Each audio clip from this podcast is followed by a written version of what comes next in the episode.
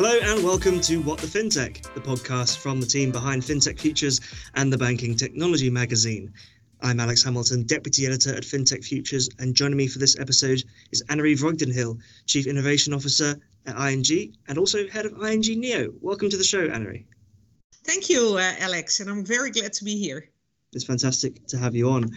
Um, as those listening from Annerie's title, you may have guessed already, the topic of this show in particular is all about innovation uh, and its place at the heart of the banking industry. We'll be talking uh, consolidation, dissemination, integration, collaboration, uh, and many more Asians later in the show, um, as well as more about Annerie and about ING Neo. But first, as always, is our news in numbers. Uh, this is where we've both gone out and found some news stories, topics, or, or trends with an interesting number in it to chat about. Um, Annerie is our guest, and it's traditional our guest goes first. Uh, so, Annerie, what number has, has caught your eye, or would you like to talk about for this session? Well, I saw an article on embedded finance, and there was a number of 40% in there, which was 40% of people who had missed a payment on a buy now, pay later solution didn't realize that it would affect their credit score. Mm. Ah, well, yeah, that's a, that's a big one. I think um, it's tough. Sometimes it's tough in this industry not to talk about BNPL and its uh, and its effects on spending habits. But forty percent is a hefty one. Um, I, I know that I've I've used BNPL on a few purchases um, previously. My fiance doesn't listen to this, so I can say I used it for an engagement ring. Um, but uh, what about yourself, Anna? Have you ever used uh, used BNPL uh, payments? No, actually, I didn't. So I think this is also something that is very culturally. So in the Netherlands, I grew up, and many with me, you save first and then you spend the money, right? So buy now, pay later is something that is a bit alien to us. I think it's there. Eh? I mean, there's definitely things, but I, I personally don't like it. So the first thing I do when I have a new credit card is make sure that it simply collects all the things I owe them at the end of the month mm-hmm. rather than spreading it out. Um, so I don't like it very much myself, also because it doesn't give me the real feeling of control of my spending. And I think that is really the topic around BNPL as far as I'm concerned. Mm-hmm.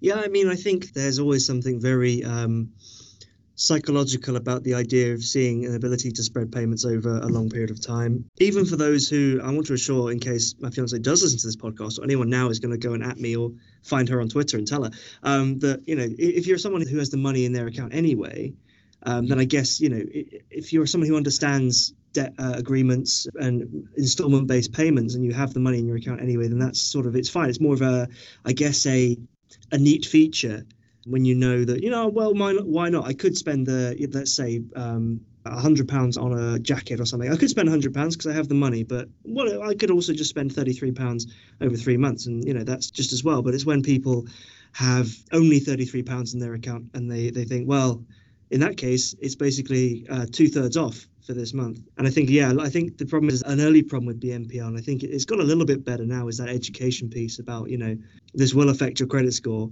Um, people will we will contact debt organizations if you don't pay up, and there've been issues in the US as well about you know the fact that people are going into overdrafts and banks in the US in particular aren't very keen on people going into overdrafts. So I think that there's a big education piece around it, um, especially for people perhaps in, like you mentioned, in the Netherlands who don't really come across that kind of spending trend. Well, they can, eh? but I think what intrigues me about this is there's a clear need for this, eh? and I honestly think it's maybe not even for for people who have the money in the account. I mean, there's people who have the money in the account and they still spread their payments on a credit and actually i think the whole buy now pay later trend is for a very large part also replacing credit card for this purpose right mm-hmm. and i think you know if you think of it from a consumer perspective so if you are in a electronics shop and you want to buy a new tv and you see a new tv which is just a little bit over your budget uh, but you really like it and you think this is the one you're not going back home and going log in on your bank account go for a consumer credit facility, wait a couple of weeks until it's there. You know, you want to buy the television right at that moment. And I think this customer experience is really what you can call it is what attracts so many people to it and obviously there's people who use it like they've used credit cards to maximize all the money they can get from somewhere because they don't have enough but i'm not even sure that that happens all the time and i think there's a couple of elements to that from a banking perspective i would say the first one is as an industry, we really should have understood that we that consumer credit should have been much more easy and, and better for customers than we have presented it. So that is, I think, where we have to play a role as a bank and really have to look at how can we do this better. And on the other hand, I think it is very important that people really understand that they are getting on debt if they do this. And I saw another number somewhere else where I think only 10 or 11% of the buy now, pay later companies really actually post to people you're getting debt, even though they all have to.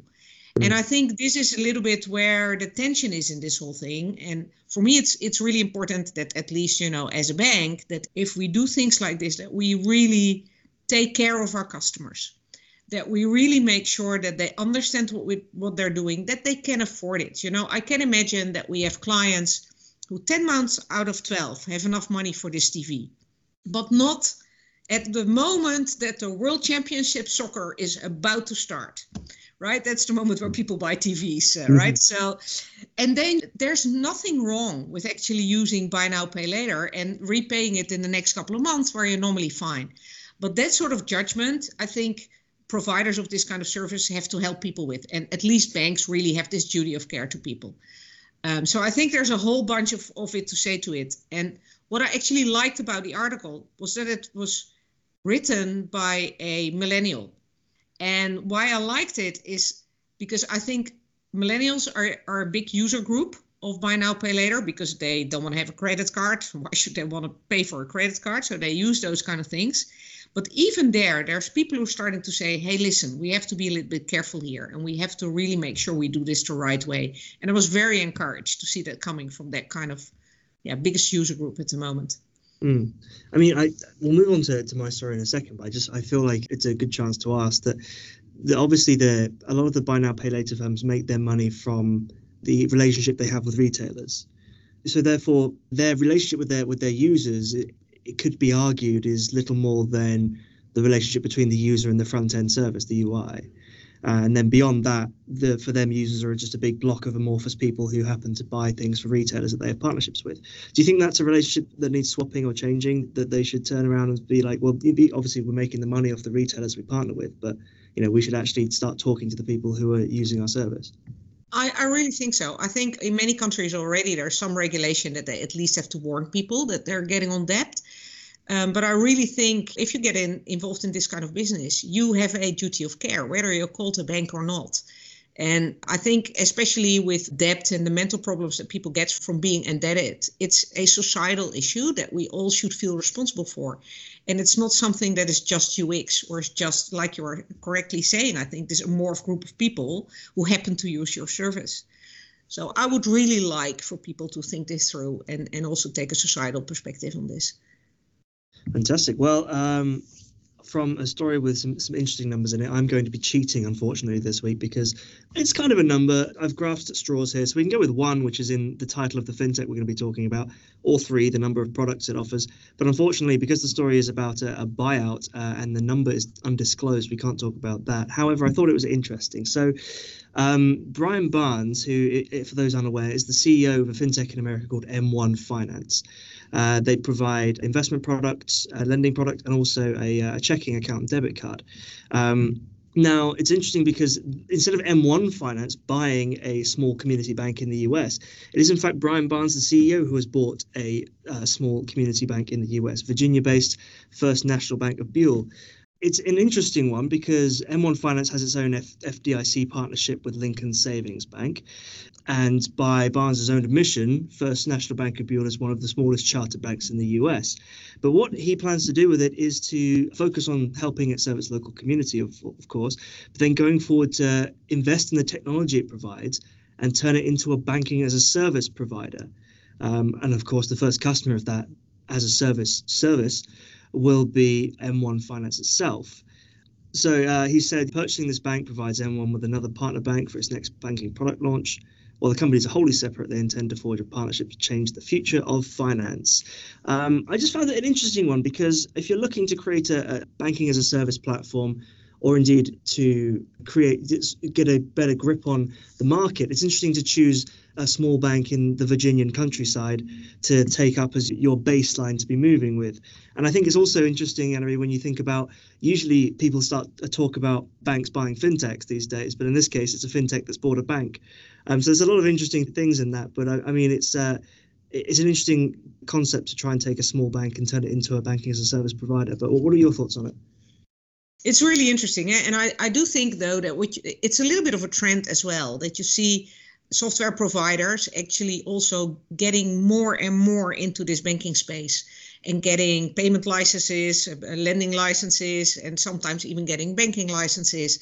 So whether you do that through acquiring one or getting the licenses yourself, it brings you the same. I think what I think where it can really add value is for the software company to really have a a place where it can test its software and can uh, really make it enterprise grade, make sure it's banking grade, etc. So I can see it from that perspective. I think it is worthwhile from that perspective. But on the other hand, you also have a bank at your hands and you have a responsibility to the community, which he seems to be well aware of. But you have a bank at your hands, and it a bank is not a simple company to just manage on the side, right? It's a very complex uh, animal, which you really have to spend a lot of time on. So I'm curious to see how he plans to combine the two, basically. But maybe he has a very good team at M1.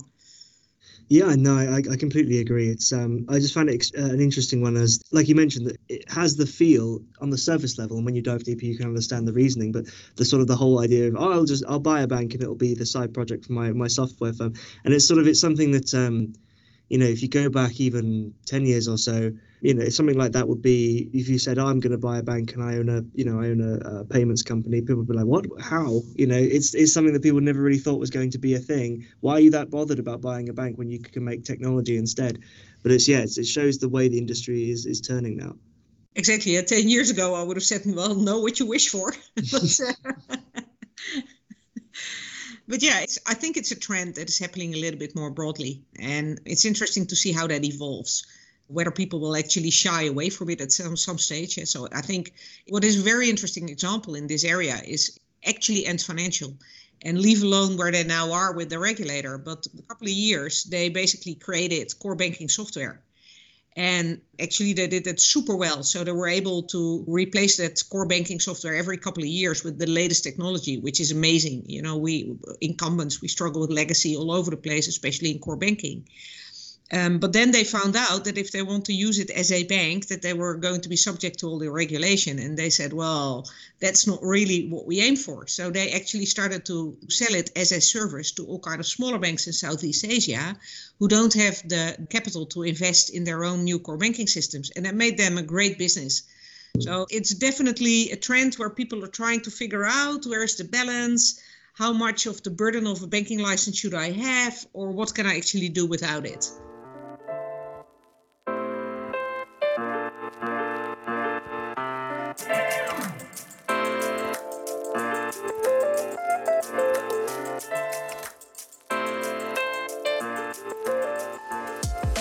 Here we are in part two of the podcast. This is our more interview styled section where we focus the discussion down into a specific industry topic or sector. As mentioned at the top, we're going to be talking about innovation. Uh, we'll dive into it in just a moment, but first, I'm going to give Annerie a chance to talk about ING. In case you've not heard of it, well, I'd be I'd be wondering why you're listening to this podcast if you hadn't heard of ING. Uh, ING, ING Neo, and her role at the bank. So uh, take it away, Annerie. Yeah, thanks very much, Alex. Um, well, actually, ING Neo is, I think, one of the most exciting things that I'm, I have ever been working on. So it's really the next step in our innovation journey. So what we did at the start of this year is that we merged the three um, innovation departments that we had into one real business area, which is ING Neo, and that's what makes it so exciting. So a business area means that I actually have a P&L, so we are set up for generating revenues as well. And obviously that is a, a, very interesting moment if you create startups. They have to start getting revenues and contributing to the revenue line of the bank um, which is really where we are now at ing eh, with innovation. And we have also with the formation of neo really looked at what have we learned in the past couple of years. We've been at innovation uh, in ing i think for five six seven years. We've learned a lot. What works what doesn't work for us. And we've come to i think quite clear vision of where we want to innovate so we said we have to look at areas where disruption is happening. ING has a right to play, and the disruption is big enough to really make an impactful business. So we selected five value spaces, um, housing being one. So obviously mortgages is a part of that, but it's not called mortgages for a reason. We want to go much broader into the customer journey. The customer doesn't want a mortgage; the customer wants a house. Mm-hmm. So it's it's really the broad scope of servicing our clients with their housing journey. Another one is trade. We are the biggest bank in trade and commodity finance again it's trade and not just trade and commodity finance but it gives us the right to play in this in this sector so that's where we concentrate on then we have a couple of things which are a bit closer to home maybe so we have disrupt lending obviously well we already talked about buy now pay later but a lot of things are happening in the lending space across consumers small businesses bigger businesses and very large businesses so that's a space where we um, want to innovate a lot in and we do a lot in we have uh, financial health, which is also again a bit closer to home. We really feel that we have to help our clients being financially healthy. And the last one is even closer to home, maybe, but also for our clients, an increasing topic is to be saving compliant. So we very much focus our efforts right now, and we basically make sure that we really look at what is the big problem to solve. And once we found that, we look at is somebody in the world already doing it? Then let's see if we can partner um, if we can partner, maybe we want to invest. And if we cannot find anybody, we will build it ourselves and create a business out of it, which will give us the revenues that we're aiming for at NEO. So it's really the next step in our journey, way more focused, way more concentrated, uh, but really making the impact now. Yeah, that's uh, that's really interesting, and uh, especially because ING has a history of creating teams which become projects, which become their own sort of creature within the ING structure, and then even in some cases like Yolt spinning it, spinning it out. So, how does consolidating innovation within one department or one area of the bank, perhaps instead of department, um, how does that help a bank or, or a financial institution grow uh, and develop, as opposed to sort of having separate silos of teams working all over the place? It very much depends on what kind of things you want to do with innovation. So mm-hmm. we have divided our innovation efforts, like many people have it, in three horizons. Where Horizon One is largely incremental change, and Horizon Two is really new products and services, largely adjacent, and Horizon Three is really the groundbreaking new stuff. And the mandate for NEO is Global Horizon 2, so new products and services, and Horizon 3. So the incremental things or the things for just a country or just one product line that will be done by the business itself. So that will definitely still be spread over uh, the bank and use all the resources of the bank. But the things where there's more risk and more uncertainty at the start, so a completely new product for clients, will they actually like it? Will they use it? Um, how do you do it? That's what we do in, in NEO. Excellent. And when it comes to uh, in in terms of, of that sort of idea of innovation being siloed. I mean, there's probably a lot of banks out there. Maybe there's a few listening right now who think, you know, we have we've got innovation teams who are working on new projects. We're looking to partner with startups. We're looking to create our own ideas, but at some point they hit like a a break wall where it's like, well, these guys have all really good ideas, but they're not getting through to the other parts of the organization, either the C level, the guy at the top in the tie, or even the tech guys who work on the core banking system and, and all the central infrastructure who just say, oh, this is scary and confusing. It might break what we've been working on for 30 years. So, how do you disseminate that innovative ideas and innovative culture throughout an organization? Well, you know, you completely hit the $100 million question on the nail, right? So, this is definitely the biggest challenge that we have as an innovation department. And um, I always call it the immune system of the bank. Eh? So everything is coming up the moment you want to hit the bank with an innovation. You know, it's not invented here. You don't get fired for hiring IBM. I have other priorities. It will blow up my relationship with clients. It risks my own business. You know, there's many, many, many reasons why people will resist it. And I think we're getting better at that also by creating focus. So one of the things I think we have not been super smart in is that we have been hitting a certain part of the business with way too many things which they couldn't absorb. So we really mm-hmm. have to find the right balance of where is a certain business do they have room to absorb innovations or do they for instance have a lot of regulatory stuff to work on or do they have a lot of um, core maintenance stuff to work on then well you know don't go there it's not the right moment probably um, but there's more and more parts of the bank that are really opening up and saying, listen, we really need this. We need you to innovate for me because we need new revenues. In the end, a business a bank is a business that has a lot of headwinds on its core of its business, especially in Europe with the negative interest rates. It's really hard to still get to the same kind of revenue levels as we were used for to. So we really have to make sure that we find new ways to actually um, create business models. And I think more and more people in the bank realize that and start looking at ING Neo to come up with things. Sure, and from like the probably sw- swapping to the other side of things, we were talking about the dichotomy. Of it's usually banks in integrating and investing in startups and bringing them into the ecosystem instead of the other way around. But in that case, one of the big problems for banks in recent years, maybe they're getting better at it, you can tell me, but is the the hiring of the right talent and getting the right people in from either from graduates or even from startups that they are acquiring or partnering with or working with. So how can banks sort of make sure that if they do in in a bank fintech futures acquires a, a startup firm brings them in and how do they make sure there's not a huge culture shock that uh, these startup guys come in from you know quite a free flowing kind of way of doing things to being in a monolithic structure uh, and then suddenly having to deal with all the processes and for want of a better word the red tape and bureaucracy that can happen within a financial institution well that is one of the reasons why we keep a lot of those innovations whether we built them ourselves or partnered it under ING Neo rather than completely submerge them in the bank because then indeed there's a big culture shock. Um, so we can help them, guide them through doing a proof of concept. Uh, what does it actually mean? What does a bank require? And I think this is something where a lot of fintechs are going up the learning curve, but we, we still come across people who don't know what enterprise grade means. They don't know what kind of security we need before they we can let them be exposed to our clients and our client data. So it's really a place where we have to guide them. Um, and you should keep it a little bit separately because indeed, if you make them bankers, you know, there will be no match. The, the cultural differences are simply too big, um, which is where, you know, why we are a, separate business line. We are not in the core of the bank. We're a little bit aside and we can help bridge those two worlds.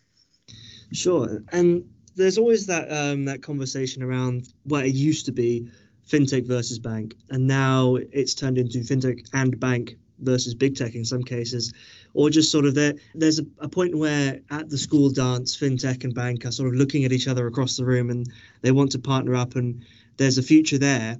But there are some, you know, a few roadblocks in the way, and especially now you have new startups uh, reaching I mean, in some cases, almost stratospheric valuations and having huge funding rounds before perhaps they could even get to the point where a bank might think about partnering or even integrating them. So, how do you see the future of collaboration between the two sides of what are essentially two sides of the same coin? Yeah, I think indeed there's more and more collaboration, but both sides are learning. So, on the one hand, part of the money that they get, they have to spend on becoming enterprise grade. And actually, that is a lengthy journey. It, it takes a year, one and a half year easily to actually have all your security in, in place, have, have your licenses, etc., which may, will make a bank more comfortable to do business with you. So part of the funding is definitely needed for that step that people have to make. And I think there's a couple of elements to it. You also see that banks have learned that there's quite a bit of stuff we can do ourselves as well. And that even though we may be slower, which we are, but we also have a huge client base. So the moment, you know, we can be two years slower because if we then push our whole client base behind it, we actually will still have an advantage over a fintech that may be way faster in building a product, but will have a real hard time actually scaling it and getting all the customers on it. So I think we are both learning more and more to see where we really have value and where not, and where it is better to do it ourselves or where we want the speed of working with somebody else and I think this whole relationship gets more and more mature between parties.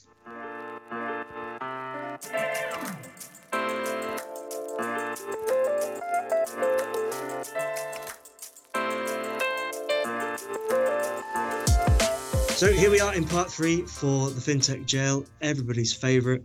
Um, this is where we ask for an industry term, buzzword, trend, company, uh, CEO, no one's been that brave yet, uh, to put into our, our, fintech jail, or if it's already in there, whether uh, it deserves an extended sentence or uh, for their case to be dismissed, as we've had in a few recent episodes.